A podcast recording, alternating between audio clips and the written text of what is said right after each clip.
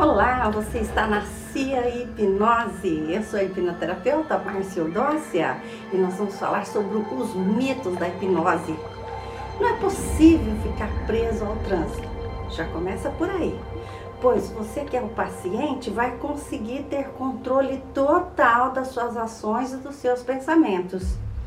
Durante a hipnose, o paciente ele fica com a consciência alterada, mas ele não fica inconsciente. A hipnoterapia, ela não tem poderes especiais, nem pode controlar a sua mente. O paciente ele fica totalmente consciente.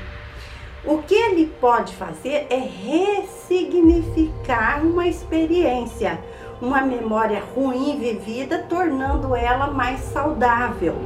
Durante a hipnose, não é possível apagar as memórias ou criar memórias novas.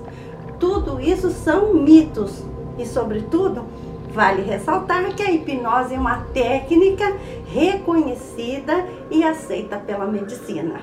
Fiquem bem, fiquem com Deus, até a próxima.